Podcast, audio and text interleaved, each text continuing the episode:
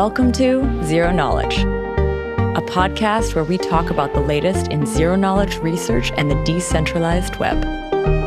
The show is hosted by me, Anna, and me, Frederick.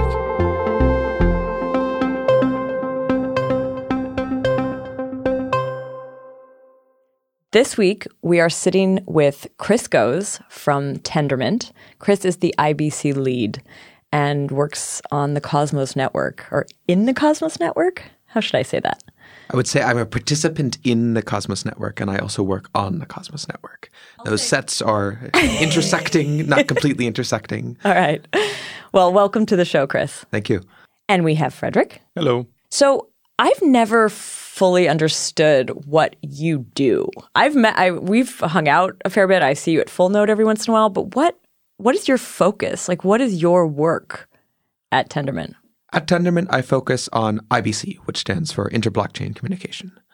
IBC I would describe as a set of abstractions that we're working on for message passing, ordering, and authentication between heterogeneous chains. So between blockchains with different consensus algorithms, different state machines, some common high level properties that we can encapsulate into IBC, um, and then use those properties and those like abstractions like light clients to allow them to talk to each other in a uniform fashion.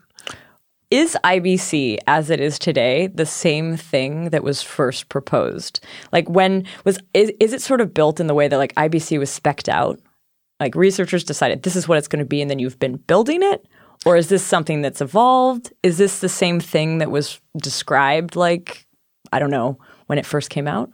I would say that IBC is has evolved uh, over time, but it is still a ideological descendant of the key idea, which was to allow uh, blockchains to use light clients uh, to validate each other's state and thereby construct a uh, arbitrary message passing mechanism between heterogeneous chains.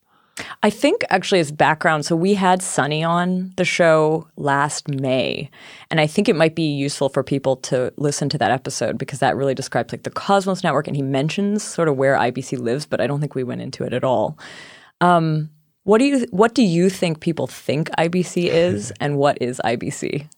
I would say there are two common misconceptions. The first is easy to dispel. The second, I'll do my best. The first misconception is that IBC is a protocol for token transfers. Uh, we suspect that this arose out of our inclusion of token transfers as the example of choice in the Cosmos white paper.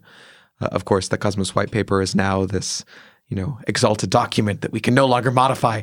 Uh, so we cannot revise the example. But um, in fact, IBC, the core protocol, doesn't even reason about tokens at all. It just reasons about messages. Those messages can contain anything that the application might care about. You Could. can build token transfers on top of IBC. You can build cross-chain voting, cross-chain delegation, cross-chain staking. You can build uh, certain kinds of code transfer, which then start to look like sharding if you're passing contracts around. IBC is constructed as a layered protocol. So, uh, in a pretty close direct analogy to TCP/IP, IBC is designed to sit on top of blockchains, where blockchains are analogized to network cards, provide the uh, transport, authentication, and ordering layers, and then be used by applications on top. So protocols on top of IBC uh, are analogous to HTTP in the TCP/IP context. HTTP uses the packet sending and receiving functionalities of TCP/IP to provide websites, and you can implement uh, token transfer, we have a spec uh, numbered ICS20 uh, as an application layer protocol similarly, similarly on top of IBC. Uh, was IBC designed for Cosmos specifically? Like in in the way that it was created and designed, was it like with Cosmos in mind, or did you take it from a perspective of let's try to design the most generic and like featureful protocol, uh, whether or not Cosmos can actually use that? Uh, yes to both questions. Uh, insofar as it had Cosmos in mind, it had the idea of Cosmos as uh, a composition of heterogeneous protocols, which means that there are things we can't assume, uh, which in some ways makes it more complex. It might be possible to design something simpler that only works for a subset of consensus algorithms or a subset of use cases, and those protocols are valuable, but that's not our goal. Our goal is to design something that works for most blockchains out there uh, in the world today and that we hope will emerge in the future. So you mentioned the first point, the yes. first misconception.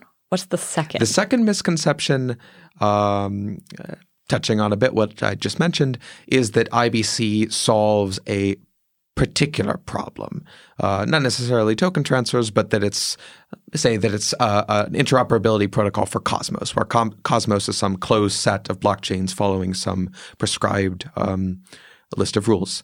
Uh, that's not our goal. Our goal is to define a protocol which can be uh, adopted not only by chains which exist today, but integrated uh, into chains which will exist in the future, just like when the architects of TCP/IP sat down to write a network protocol. I wasn't there, but I assume they wanted that network protocol to uh, be supported by network cards, by hardware that didn't exist yet. Had they built assumptions about particular existent chipsets into their protocol, then no one could have ever built new hardware because people would have ended up depending on the particular properties of those chipsets. So similarly, we want to limit the assumptions which people using IBC can rely upon in order to allow it to support many blockchains and protocols that don't yet exist. Would you say though, like, what does IBC stand for? Inter blockchain communication. Is the core idea of IBC just like bridges? Is bridging a very key part of this protocol, or is that separate? Different people use the word bridge to mean different things. Okay. Uh, sometimes it's used to mean uh, a token bridge, which I would consider an application layer protocol on top of IBC. Sometimes it's used to be mean a more generic message passing bridge, and that is similar to IBC. Usually, though, bridge refers to a specific pair of chains, and then, and then uh, like specific instantiation of some uh, validation algorithm. And in that sense, it's different. IBC will consist of you know many bridges, not a single bridge. Yeah, I so that's my misconception is I just thought IBC was like the bridges for some reason. That's like how I understood it. And I actually I had this sort of follow-up question to that which is like we did this episode on bridges and there was these different ways that bridges can interact. Either mint and burn or lock and lock. I think those were was that the two lock and unlock kind of thing? Right. Th- is, that sounds like a token transfer bridge. All right, and this is not like this is there's nothing in the IBC protocol that talks about this specifically or there's no model that it has to follow. So there are different layers of the IBC protocol. The core layer does not talk about tokens. It just talks about blockchains and modules and simple capabilities, the minimum ontology that we think is necessary to abstract over the use cases we care about. On top of the core protocol sits the application layer protocol. And just like it's helpful to standardize on TCP IP, it will also be helpful to standardize on um, like the application layer protocols for things like token transfer. And we've written a token transfer protocol which describes uh, something like mint, burn, lock, unlock, uh, and that can be standardized on on top of IBC. Got it. I mean, uh, IBC, as at least as I understand it, isn't software. You know, it isn't a, a bridge is software. It's you know a module on this chain, it's a module on that chain, or a smart contract or something. It's a set of relayer nodes. It's a game theoretic you know system of of ensuring that certain things happen it's all it's just software it's like engineering whereas ibc is a conceptual thing it's how you pass those messages between these different software components that's right. And in particular ibc also tries to articulate uh, what properties are required of these lower level abstractions like light clients what the blockchains have to provide the minimal set of things that they have to provide because we want it to make it as easy as possible to adopt, and then compose those properties into some gestalt security properties of the whole system. So when you use IBC, if your blockchain correctly instantiates these abstractions, what do you get? You get exactly once message delivery, you get certain guarantees about ordering, you get guarantees about either the message is authenticated or someone will get slashed, this sort of thing. To follow up on what you just said, Frederick, what is it then? Like you just said, it's not a piece of software. Like, is it libraries? Is it rules? It's a specification, and the specification okay. we hope will be implemented by uh, many different pieces of individual pieces of software. The most uh, complete implementation so far is the one in Go being developed by the Cosmos SDK team at Tendermint. There are also in progress implementations in uh, Rust, in JavaScript, um, potentially in other languages coming soon. An interesting question for me in like how far the protocol goes is sort of would you recommend that, for instance, ETH2 use IBC for cross chain communication? Because that's now we're not talking about bridges anymore. It's not a bridged system at all. It's all integrated. It's using one shared consensus algorithm, but it's still, you know, to some degree, conceptually, different blockchains talking to each other. Right. Uh, I've actually been looking into this a little bit recently, and I'm not yet done evaluating whether our abstraction stack can be cleanly mapped onto what ETH2 wants to do. Um, and I'm not entirely sure what they want to do, so I'll need to ask them more to figure that out. But I think the answer in principle ought to be yes. Uh, what people want to do when they're sending messages across shards or across chains generally requires the same kinds of guarantees, uh, but we need to ensure that we've picked the right abstraction such that no performance penalty will be paid and such that we can correctly capture the varying security models. Because IBC is written with the uh, minimal assumption set. So the protocol itself doesn't assume any kind of shared security, doesn't assume any kind of uh, consensus synchronization between these chains. It assumes that they're sovereign or operating independently. When you are running in a system where that's not true, such as ETH2 or such as Polkadot, you can make more assumptions, and those assumptions should allow you to simplify things, to avoid certain proofs, to uh, maybe do things that would be unsafe in the more general model. And we want IBC to encapsulate that as well. It will probably take a little more work and some specific instantiation for ETH2 or for Polkadot or something like that. Yeah. I suppose it's hard. And like, as you said, it's been designed with the Cosmos ecosystem in mind. Once you're exposed to a fresh new world, it's sort of like, what actually applies here? What doesn't? Is this a leaky abstraction now or isn't it? And how you iterate on that to to move outside of your originally envisaged uh, boundaries is interesting. I, I mean, to your point of uh, TCP/IP, people praise this a lot, like the the protocol, and it is successful. But I remember reading this blog post from a network engineer once, and he talks about all the leaky abstractions that exist from from like how things are transferred on the wire to like how they have to implement things in hardware and the amount of hacks that is needed to go from like you loading something in your browser to something being sent over the wire is amazing. It's it's wow. an insane amount of hacks needed to get there. So they've been successful and they've been successful in, in, in adopting like technology that came 30 years after they invented it but at the same time, you know, it, it's not super clean. yeah, that's true.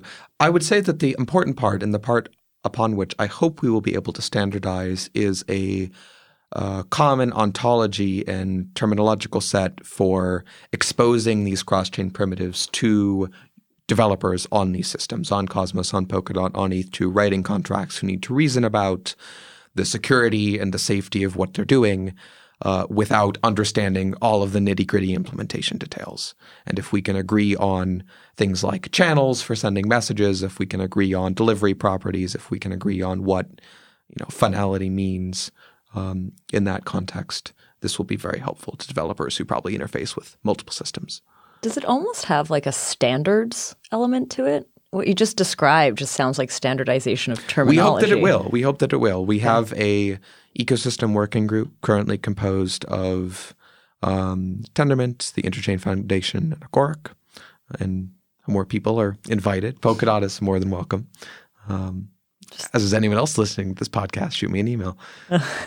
yeah, uh, more seriously, the goal is to standardize. Okay. Uh, and we are we want to uh, create a vehicle for long-term stewardship of the protocol. You know, independent uh, I mean, the Cosmos ecosystem is a, is a vague term. It can mean the Cosmos Hub. It can mean the blockchains connect to the Cosmos Hub. It can mean anyone who uses the Cosmos software.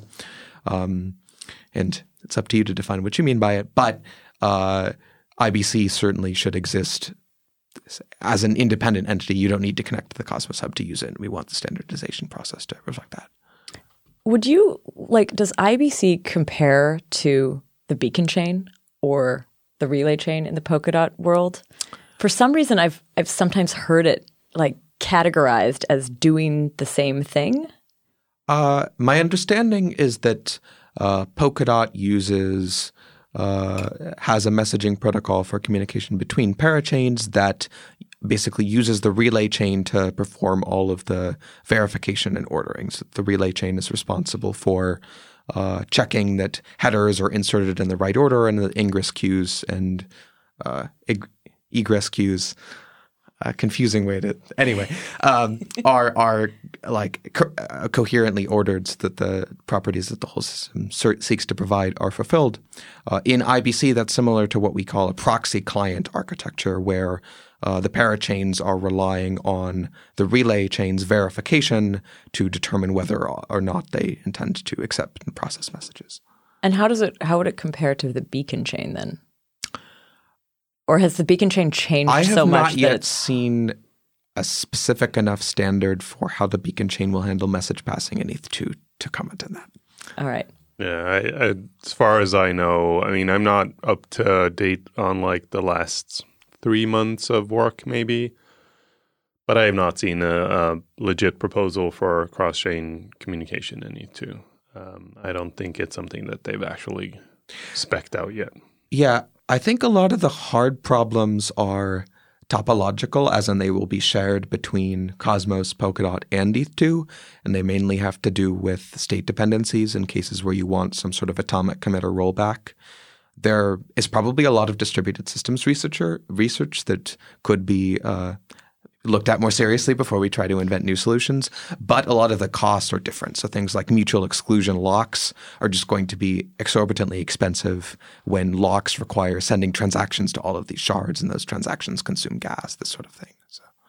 I think uh, you hit the nail on the head there with um, there is a lot of preceding work in this area. I think it is kind of uh, odd to think about that we're inventing something new because I mean even the terms that you just said like queues and ingress and egress and all of these things are things that are defined. There is you know a whole set of work around queuing theory. You know distributed systems work has been going on for 20 30 years and they've they've solved a lot of these problems. So really what we're what we should be trying to do is just trying to bring in the context of a blockchain. Like what does finality mean when you're applying it in in this you know scenario? Um, we already know how queues behave. We already know how to do message ordering or i mean no as in you know there is research on this. Uh, so yeah it's it's an interesting thing to look at you know what are we bringing to the table? What does a blockchain bring to the table of distributed systems research? what assumptions do we have to change and what do we have to build into our model that you know we can't just take everything right out of existing research but at the same time we shouldn't ignore all existing research and we haven't even gotten to the game theory i mean we're still at the level in these sharded systems of how do we actually route the messages to the right places at the right times? We're not yet at the level, and we need to get to it if it's going to be resilient on an open internet.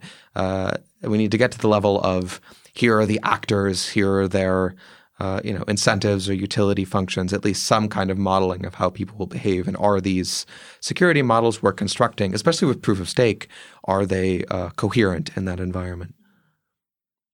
It's interesting. You like just to kind of go back to that when we were talking about the way that like the ETH2 shards would interact. In this case, like would could I be could it be something like there's a beacon chain with the shards underneath it and then IBC like the beacon chain is under IBC?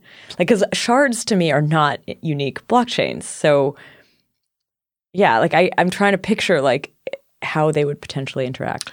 Uh, but they have independent execution, and that is that's enough for IBC. Okay. So you could even run, although it would be unnecessary, but if you had a non sharded blockchain, you could run IBC and it would just sort of look like a loopback client, just like you can run a web browser on your computer and view a locally rendered website created in a different process. So, where is IBC at today? Where is IBC at today? Uh, on the internet, it is at uh, GitHub slash Cosmos slash ICS. Uh, in terms of standardization uh, progress, I think it's at release candidate 5 of 1.0.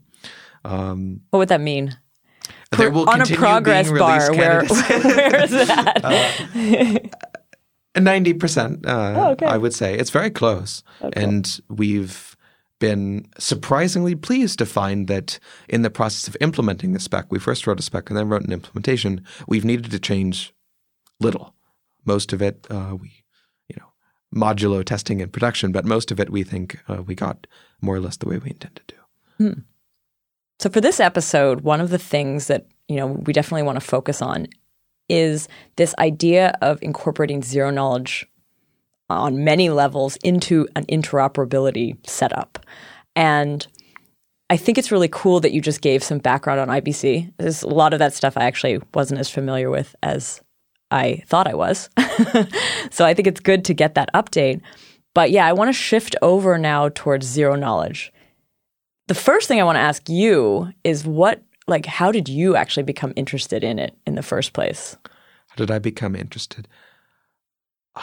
Because I think I The met you. I mean, uh, to, to, a fair warning, I am no zero knowledge uh, cryptographer uh, by formal training or by expertise, just dilettante. But um, yeah, I became involved in and blockchains first, and found out about zero knowledge through uh, blockchains. I couldn't pinpoint the precise time or date, but might have been Zcash. Okay. The thing is, I know you more through like I think the ZK Summit and stuff like that. You you had been participating in a lot of these groups. So what where is that connection then? Like how does the zero knowledge research stuff relate to what you just explained with with the IBC work? It relates in uh, a lot of different ways. Uh, zero knowledge proofs are really, or I think they will eventually become a primitive that people build into software in a lot of different ways, just like uh, existing cryptography, like just like uh, signature schemes are used for many different purposes in blockchains. You don't really, you don't, you don't at this point you don't start from the question of, oh, I have a signature scheme. What can I build with it? It's like, what do I need? And the signature scheme is one of the possible tools to address uh, many different kinds of needs. And I think the same will be true with ZKPs eventually. In the context of interoperability, I would say there are uh, uh, two categories and one has two subcategories. So zero knowledge proofs can be used for uh, broadly scaling or uh, no no privacy, no alterations to the state machine, but just allowing different chains or different modules within those chains to talk to each other more efficiently or with better security guarantees, and they can be used for um, providing privacy in some aspect of the state machine. That could be in uh, sending tokens, so like Zcash. It could be in governance. It could even be proof of stake, whether we want private proof of stake or not. Different question, but it's possible. Um, and then within that second category, uh, I would say it's worth differentiating between applications where all of the state of the zero knowledge system will live on a single chain. So, like the current sapling circuit on Zcash will live on one chain, or where uh, in the second uh, option, where that state is sharded or split between multiple chains, where you have some kind of um, gestalt circuit, but its actual uh, state, you know, parts of different commitment trees for sets of notes, uh, is stored on many different blockchains or even different shards of a single system. And in this case, the privacy feature would be actually like cross blockchain. Is that because you put that in the privacy category? That, That that's right. Uh, I mean, I think to users, what would end up being exposed uh, is hopefully a unified state, uh, but the actual state would be split between chains, and that could be used to. There are lots of implementation questions, which I hope we'll get to. And a- an example that I've always talked about with Polkadot and, and like when, you know, way back when the the paper was first released, I I'm not sure if the paper talked about this case or not, but it, it's something that we kind of explicitly tried to design around, and that is allowing a private like shard of a chain. So in, in the Polkadot world, a parachain is like a is a shard. Um, and what that private shard would do is, um, in like, let's say you have, you know, application A on parachain A, application B on parachain B. You want a, a person, a user of ap- application A, to be able to say, you know, I have this education and I'm proving this to to this other application so that I can get a loan or whatever. And so, you know, how can this person prove that they have some education? Well, let's posit that then chain B is like the university chain, and it has all the educational certificates of people. Um, but you don't want to like give away all that information. The the university chain doesn't want to publish all of its state to the world. It would be dumb in many ways. um, so this person A, know, like on application A, can say, please, you know, send a request to chain B and have them prove that I have this education. So they can, chain B can then reply with a zero knowledge proof saying, yes, this person has this education, and they don't have to show the, the, the certificate. They don't have to reveal any more information from their system than simply to say, yes, they have this education. And then chain A can go off and do with that information what they want. Um, and so you have, as a whole, a system that maintains the privacy of people's educations, uh, but it can still be used in the system. Um, so I think that both, you know, privacy points are super exciting to explore and how to actually interoperate with privacy. Uh, but then the scaling stuff is like, I in some weird way, I think that's what will be explored first. And it's like the easier thing to argue about. And it might have less implications if it breaks. Um, but there's like a, a million scaling applications as well. Yeah, my, my, prediction, and you know, I'll put this on air so I can be proved wrong in good epistemic fashion. My prediction is that zero knowledge proofs for scaling will be relatively straightforward, and they most they mostly just replace primitives, which can be implemented in other ways more efficiently. They have equivalent or better security guarantees, and they don't require, uh, they don't really interface with economics or game theory all that much. They're just implementing some algorithm and can be slotted in. Whereas zero knowledge proofs for application layer privacy, for governance, for staking come with many more you know, game theory, theoretic considerations, many more potential economic problems if. You know, it's if it is, treated as economically different to have things private or public, what are the ways in which that will affect how the system as a whole behaves? I think there will be a lot, a lot more challenging research that we should start on now in that second category. And potentially, to your point, potentially more in that second one, it could potentially be more dangerous. Say it breaks, and dangerous on like to a person, not absolutely to a system. yeah. yeah. Let's go into the first. So, shall we, in this context of zero knowledge proofs for interoperability, shall we explore what scaling or how maybe the ZKP for scaling can be used in an interoperability context?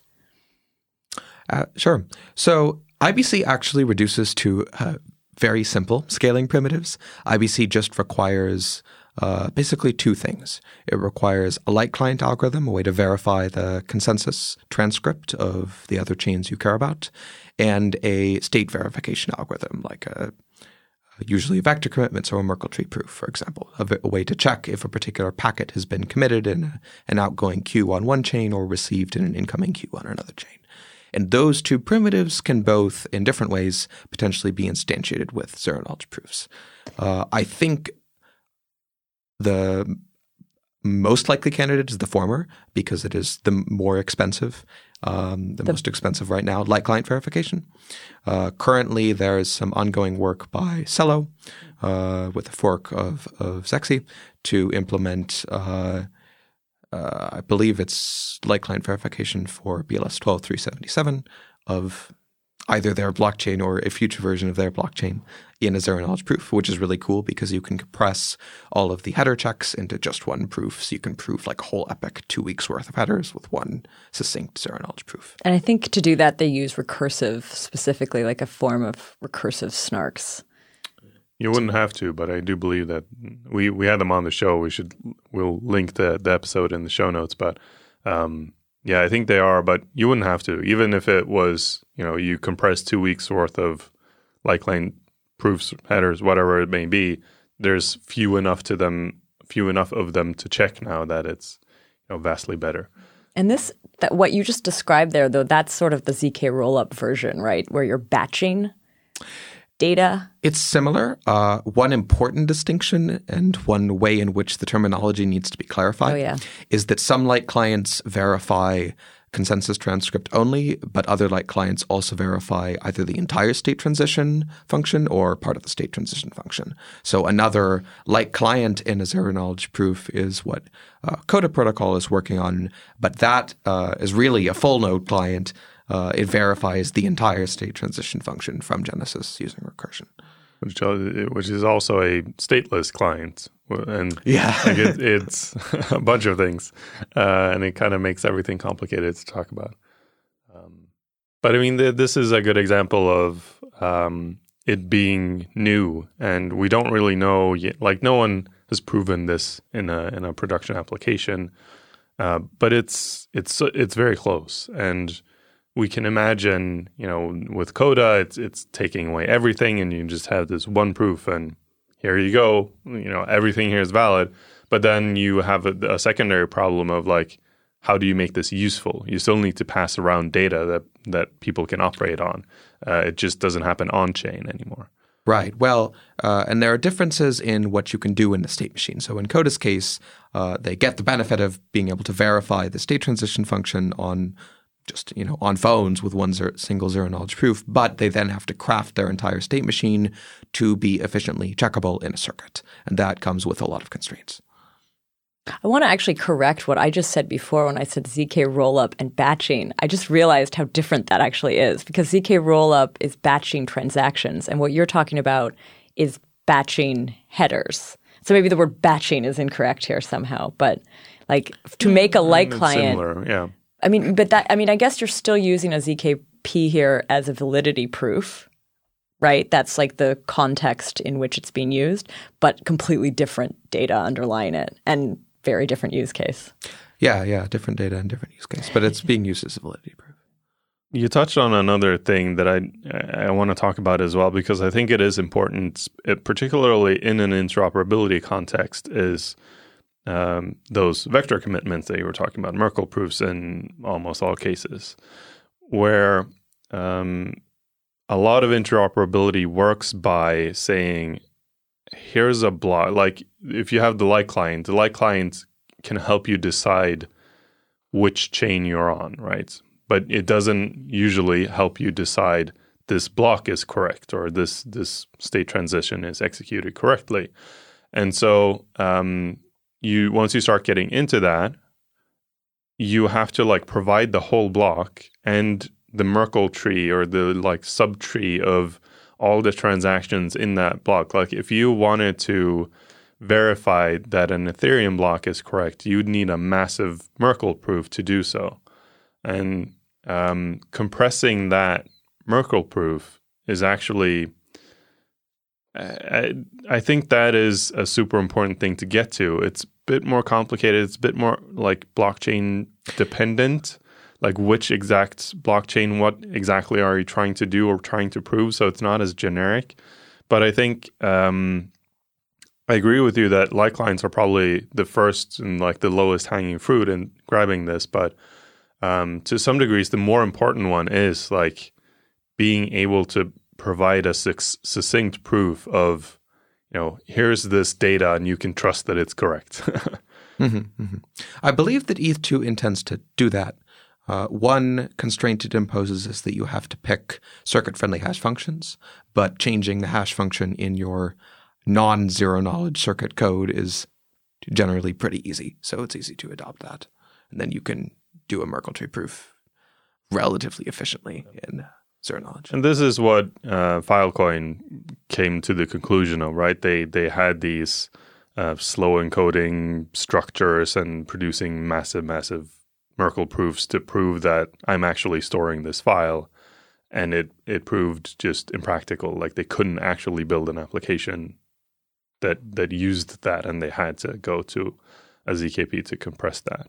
Um, but I, let's say you now wanted to prove to a different chain that you're I'm storing this file, then I don't not only need to provide the proof of that storage, but also the proof that someone is paying for the storage, and like that gets into the state of the chain as well as like the file. Um, so yeah, I, I, think there's there's ample space here to explore in the future, and uh, for a lot of these things, I think we have to we have to find some way of compressing, and maybe ZKPs aren't the only way to compress that, but uh, I think it's certainly necessary to find better things than Merkle proofs for a lot of these cases. Just before, though, you described you just described a ZK Merkle proof. Is that different from a like? I can imagine it's different, but I don't actually understand what you mean by that, by a ZK Merkle proof. Are you thinking like a recursive proof that looks like a Merkle tree, or Uh, no. Uh, well, that's you could also you can do recursive proofs in a tree. I don't know if Coda does it. I would be surprised if they don't do it, but um, uh, that's however different than a Merkle proof in a zero knowledge circuit, which is just creating a circuit that uh, uh, encodes that a Merkle proof with some input.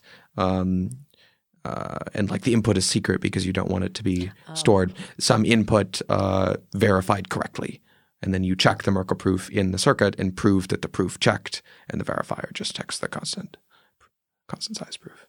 I'm still not for, for whatever reason I'm still not clear where the ZKP is. Like, is it because I'm just picturing a Merkle tree with like these hashes going all the way up, and I'm like, Right, Are they replacing the hashes? There's one ZKP, and it's around the whole thing. okay So the ZKP uh, encodes that the entire thing is correct. the entire thing is correct, Okay. and the prover, when they uh, prove, has to basically do a bunch of hashes in the zero knowledge prover uh, transformation. Okay.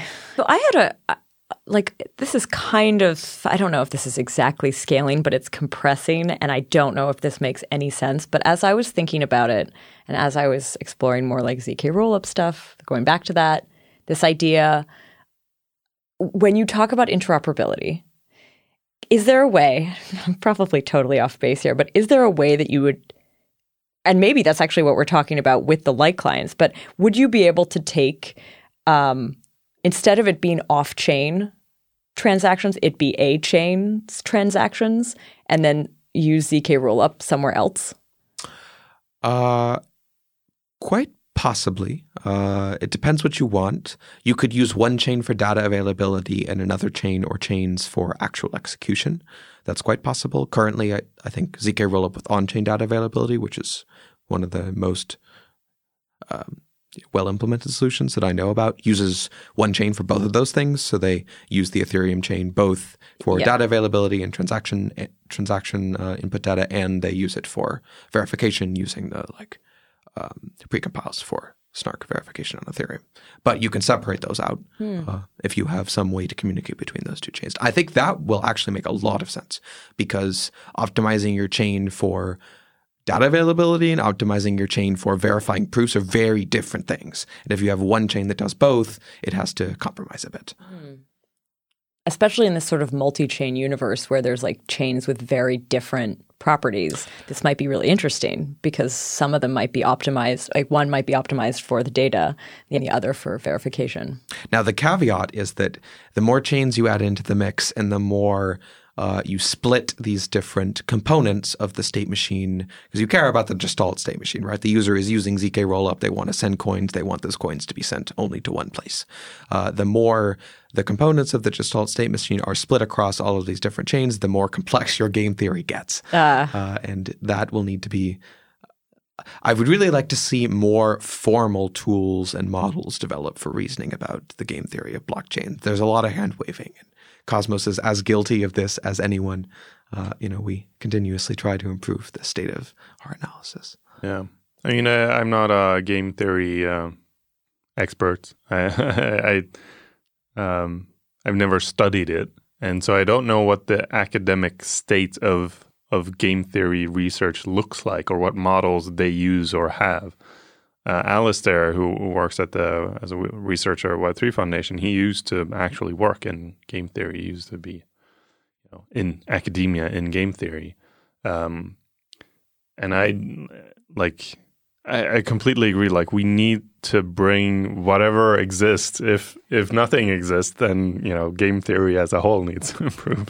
but we certainly need to bring more into the blockchain world, where we're kind of saying, you know, well, as long as someone gets punished when they misbehave, then it's fine.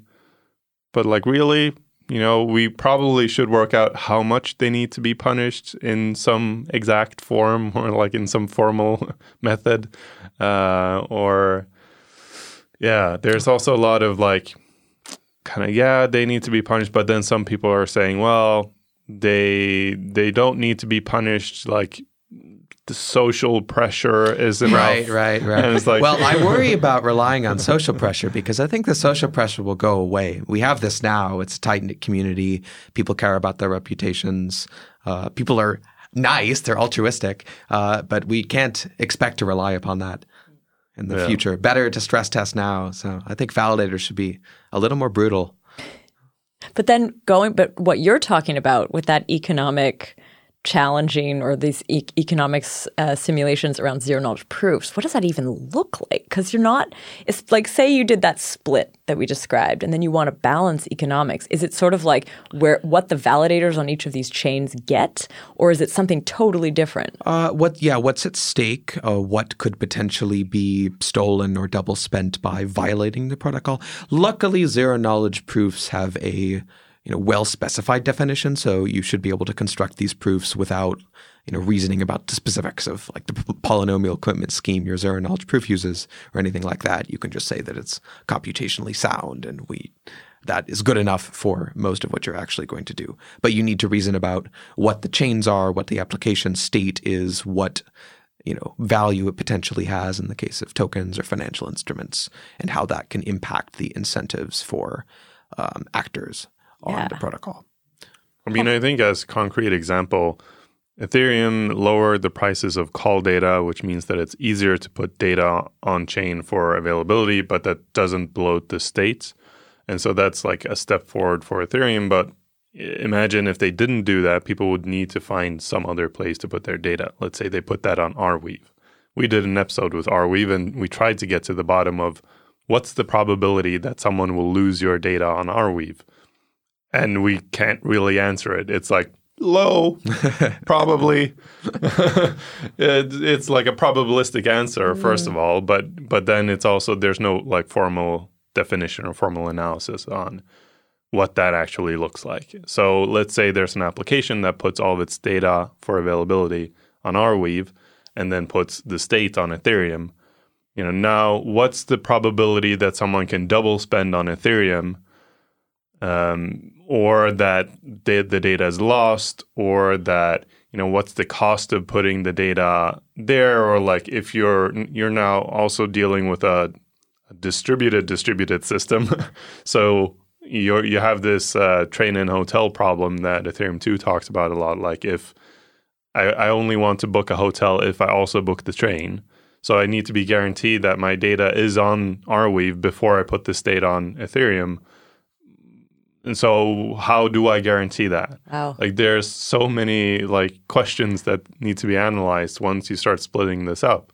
Um, That um, yeah, we we don't really have tools to do that analysis even. So then let's go on to that second example or that second category that you mentioned at the beginning of this kind of topic. That is the zero knowledge proofs, sort of more in the privacy context where they would live on, or actually maybe it's a few. I think you had this topic and then a subset. Yeah, how, se- how did you define it again? The second Maybe you should do category is really zero knowledge proofs for anything other than scaling, where they are involved in application state which you care about, and uh, usually you care about. I- Maybe they're. I can only think for now of caring about it because you want to make some of it private. Um, now, what you want to make private can vary. In the case of a currency, you might want to make uh, the sender, recipient, and amount of every transaction private, as is done in Zcash. Uh, but say you want a governance system where people can privately vote, then you would want to make uh, the voter private um, and like some details about how they voted, so you couldn't identify them based on metadata. We could conceivably, although there's an open question as to whether it's a good idea, we could conceivably have parts of proof of stake be private, where who delegated to whom, uh, the amount in which they delegated.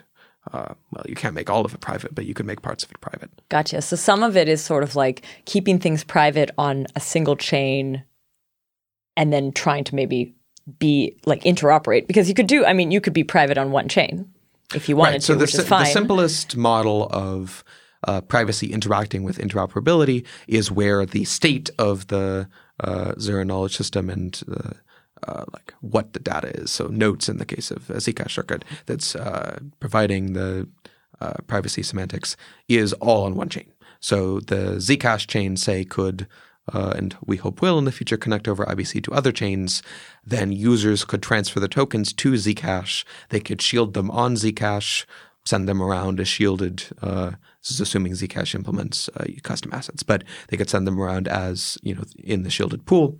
They would all these different denominations, while on that chain in that one circuit, would share an anonymity an anonymity set, uh, so no one looking at uh, the transactions could tell whether they were Zcash or Cosmos tokens or Polkadot tokens, whatever. Now that's uh, the simple model because it doesn't rely on any sort of cross-chain state. But that means that when you send these tokens to Zcash and send them around on Zcash, as long as you're doing that, they're private. But as soon as you send them back out again to some other chain to do something else, uh, they are rendered transparent again. In order to have uh, privacy across the chain where you don't reveal, um, even when you're executing cross chain transactions, uh, exactly what you're doing. Uh, you would need zero knowledge proofs that function with state on multiple chains. Got it. Now there are versions of that that look just like sharding, where you want you know one really big Zcash uh, that needs multiple chains to handle all the transaction throughput, and you can split up your uh, note set, for example, a nullifier set onto different um, shards that can execute transactions in parallel and synchronize every block or something. But there are more complex versions of that where you want uh, different state to be private on different chains, where you want a private currency on Zcash, but then you want to send some tokens while uh, retaining privacy. You don't want to make them transparent. You want to send them over to Cosmos and then use them to privately vote.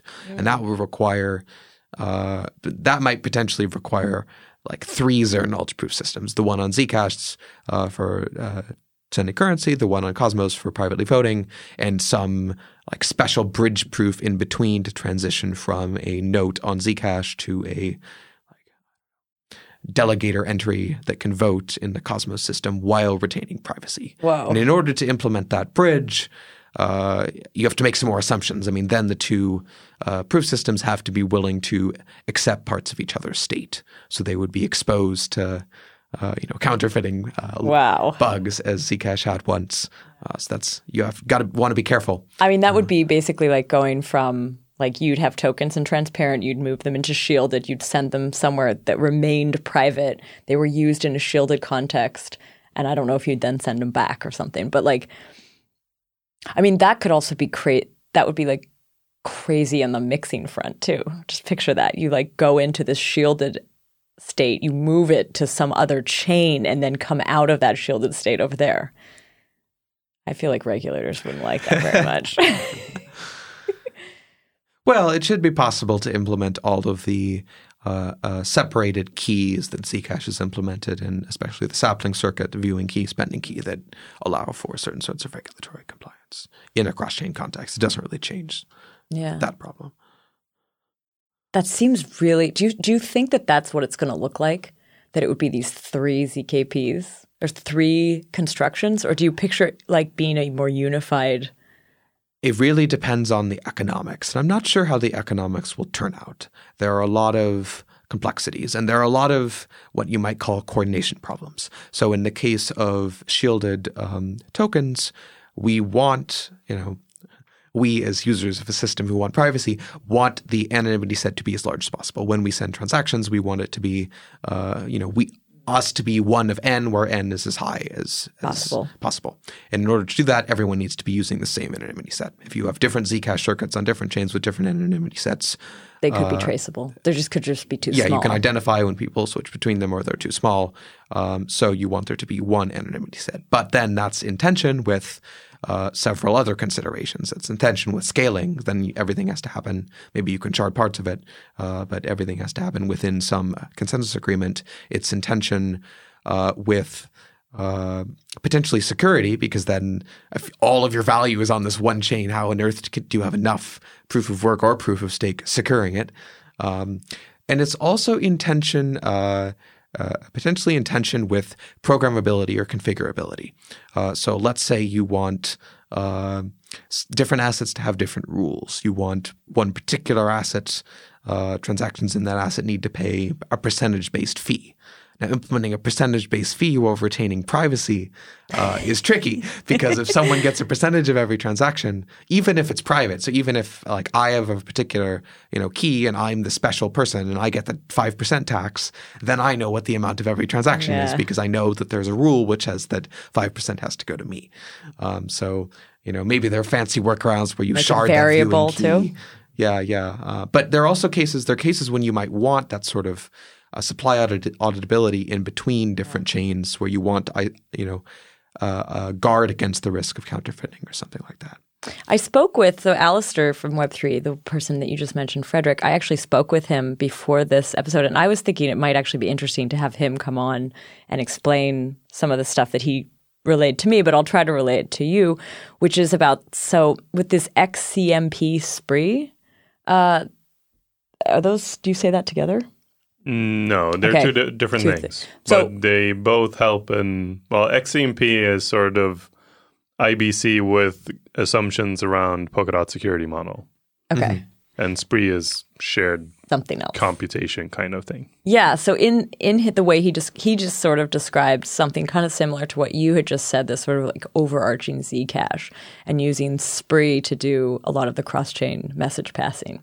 Like you wouldn't have then like three ZKP systems. You'd have this Spree that sort of acts between them as an overarching space where a ZKP could exist. Yeah. So, I mean, Spree, to explain it shortly, is a shared piece of code between a bunch of different chains, and they all call that specific code. So they they trust that that code is correct and is executed correctly. So in the Polkadot world, this would be a piece of code that lives on the relay chain, and the relay chain executes it. And so it's not each individual chain that is responsible for executing that code. This is a problem that you get into when both with sharding and with um, building for interoperability, and there there exist many different chains. The question is, how can you compose these chains? I can't trust that your chain is actually going to be the same thing that it is today tomorrow. Ethereum changes all the time, and the only way to have a guarantee that what I'm calling on your chain is still the same is if your chain never changes. But in Polkadot, we solved this with Spree by saying there is this shared piece of code that you can always trust is the same because that's the sort of guarantee that intended to provide. So you can compose and interoperate in a better way, in a more trusted way um, through Spree. And in the context of ZKPs and what we talked about with like a shared nullifier set, trying to make that as large as possible, you'd still run into the the case of like if it becomes too large, then it's still too large for spree. Uh, but you could have the ZKP stuff live in spree, or you could have the nullifier set live in spree, and then the chains sort of just interact based on that. It's a bit like an enclave idea Yeah, and yeah. that would exist the same on every chain. Do you feel like is there is there more on the privacy this sort of tr- shared privacy model that you'd want to mention?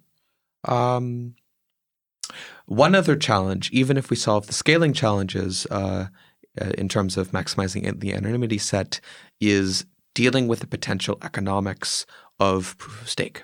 So, uh, proof of stake tokens are inflationary. Uh, and that means that if you just send them to Zcash, uh, you are being taxed effectively for holding your tokens in the anonymity set. Uh, this is quite a concern because for uh, the purpose of providing anonymity, we want everyone to hold their tokens in the anonymity, anonymity set. But uh, if you're taxed when doing that, that's not going to be so popular. You mean like if you were sending it from a sep- a different proof of stake chain to Zcash? Right, right. Okay. So if you send if you send your Cosmos atoms to Zcash, Yeah. uh, you will be able to then transact privately, but you will no longer receive staking rewards. it's basically like an opportunity cost. You've you've taken out your tokens from your own validator or delegation to somebody else, and you've like Right. used it to be private. Right now, in the model of say co- uh, of IBC token transfers, it would be fairly easy to add another little application layer protocol, which would allow the shielded pool on another chain to be delegated. So you could state that uh, the Zcash chain like has X atoms because you, and you know because they're transparent when they leave the Cosmos hub, you you know what X is, and X atoms you know are delegated to some validator, but figuring out which that validator is, maybe it should be the zk validator, figuring out which Yeah. that validator is. Um, uh, and figuring out how to distribute the rewards to the people who have shielded tokens, because of course you don't know what their balances are, are both unsolved problems. Whoa. This is some next level stuff right here. So a lot of this, a lot of the sort of breakdown of this kind of conversation stems from a workshop that we did this summer, this last summer at the Web3 Summit. Chris, and you and I and, and Alistair and a bunch of other people were there talking about ZKPs in an interoperability context. And one of the things that was on the board, but I feel like still is very undeveloped, is this idea of what does it mean for a DEX to use zero knowledge proofs in an interoperability context? Could that could that be like a thing? Could it be like that you use roll up things, roll up type constructions to improve a DEX in an interoperability context? Would you allow for maybe private transfers through a DEX from one chain to another? This is sort of some of the ideas. Very underdeveloped, though, I would say. Like from our conversation, I don't know if there's been any like work on that since then, or if you have any more thoughts. I think that both categories for scaling and for privacy of uh, application are potentially interesting for DEXs, um, potentially even both at once. Uh, I could certainly imagine cases where you would want some sort of private cross-chain atomic swap where I want to trade my Zcash for your uh, dots, and we want to do it in private, so Fredrik doesn't know, and we arrange something in zero knowledge uh, that you know impacts the state of, say, the Zcash circuit and some zero knowledge circuit on Polkadot, and we also have to use a proof to conduct the transfer. That seems possible. I don't know of any instantiations of anything like this yet. I mean, I feel like uh, just the general topic of DEXs is, is complicated, obviously, but if we're looking at privacy or from a privacy perspective, then exchanges are these sort of accepted middlemen in a world without middlemen, and even a, even a DEX kind of leaks all information currently, and um, it's it's a tough one to crack because yeah, introducing ZKPs in everything like having a private order book in the world of finance is a known thing, and and it it's not necessarily a popular thing. Yeah, yeah. I think Ian like- Miers had this great uh, uh, saying. He said that Bitcoin was like Twitter for your bank account, and I think you could extend that to, uh, you know, EtherDelta. I'm, I'm out of date on the Ethereum DEX scene, but um, DEXs are transparent DEXs are currently like Twitter for your financial brokerage. yeah. Whoa. Cool. Um, yeah, I don't know. It's it's a complex topic. There's definitely something that needs to be done or like needs to look into that, but Dexes have so many other problems to solve before they get to that point that yeah, I think it, it's a lo- long roadmap for them. do you see any other kind of ways like do you have any other thoughts on how like zero knowledge proofs could be used and like to do things outside of what they're currently used for Hmm. Well, oh, here's another here's another uh, interesting application. It will probably take a long time to be realized. Maybe it will never be realized. Depends on how bad the concrete constant constants end up being. But I suspect zero knowledge proofs might play an interesting role in networking between nodes, in allowing nodes to prove things about state that they're going to send uh, before they send it which can make uh, certain kinds of like DOS uh, much harder because you can require that when you connect to a node over a peer-to-peer network, the node sends you a short and sweet uh, proof attesting to the validity of some data, and then they can start sending the data, and you don't have to. Uh, a lot of a lot of like DOS attacks on peer-to-peer networks are based on exploiting expensive computation. So you can craft data to get the node that you're sending it to to spend a lot of time computing on it, validating it, and this is very problematic and hard to defend against. But if you can prove that the data you're sending is valid and that you've already validated it, and they can just check the zero knowledge proof, um, which has some like known time complexity, uh, that would be pretty useful. i i really appreciate that we've had a chance to sort of get into this topic on the podcast we had done this workshop and i'm really happy that we've now maybe exposed some of these ideas to more people Um, but before, so I want to say thank you for joining. Thank you for having me. But before we sign off, is there anything else, maybe like related to zero knowledge proofs or like in the same sort of sphere that you are also excited about or paying attention to? I'll caveat that I know less about all of these, but I think multi-party computation could be interesting for. At the moment, it's very interesting for uh, generating uh, uh, toxic waste for zero knowledge proof system setups, but also interesting for other use cases, potentially like keeping data private without writing a circuit. Um, you know, you don't want the data if you don't want the data to live on the client, but you still want some sort of privacy. Um, then you need something like MPC. Zero knowledge proofs for privacy only work if you keep the data, you know, client side. Uh, I think there's been some recent theoretical progress that I wouldn't claim to understand in the area of code obfuscation, which is very applicable to blockchains uh, because people might want to publish secret, secret algorithms or publish code to smart contracts that they want other people to be able to execute, but not to be able to read or analyze. And code obfuscation. I think that wow asymptotic uh, costs of doing it are still very, very high. But yeah. We talked with Dan Boneh in, the, in, in his episode about this, and uh, like cryptographic code obfuscation, meaning there can be a smart contract that holds a private key to something. Right, exactly. Is is uh, an amazing, you know, think piece. Just like the, uh, if you think about the ability of having that, it, it's pretty amazing. You can do some very cool stuff. But this wouldn't be like this. This is not related then to what we talked with Zach and Ariel about this idea of like function privacy. No. This uh, is that's just like execution of that is private. Um, but in this case, you can publish everything, but it's still private. Okay. Um, right. People can execute the code.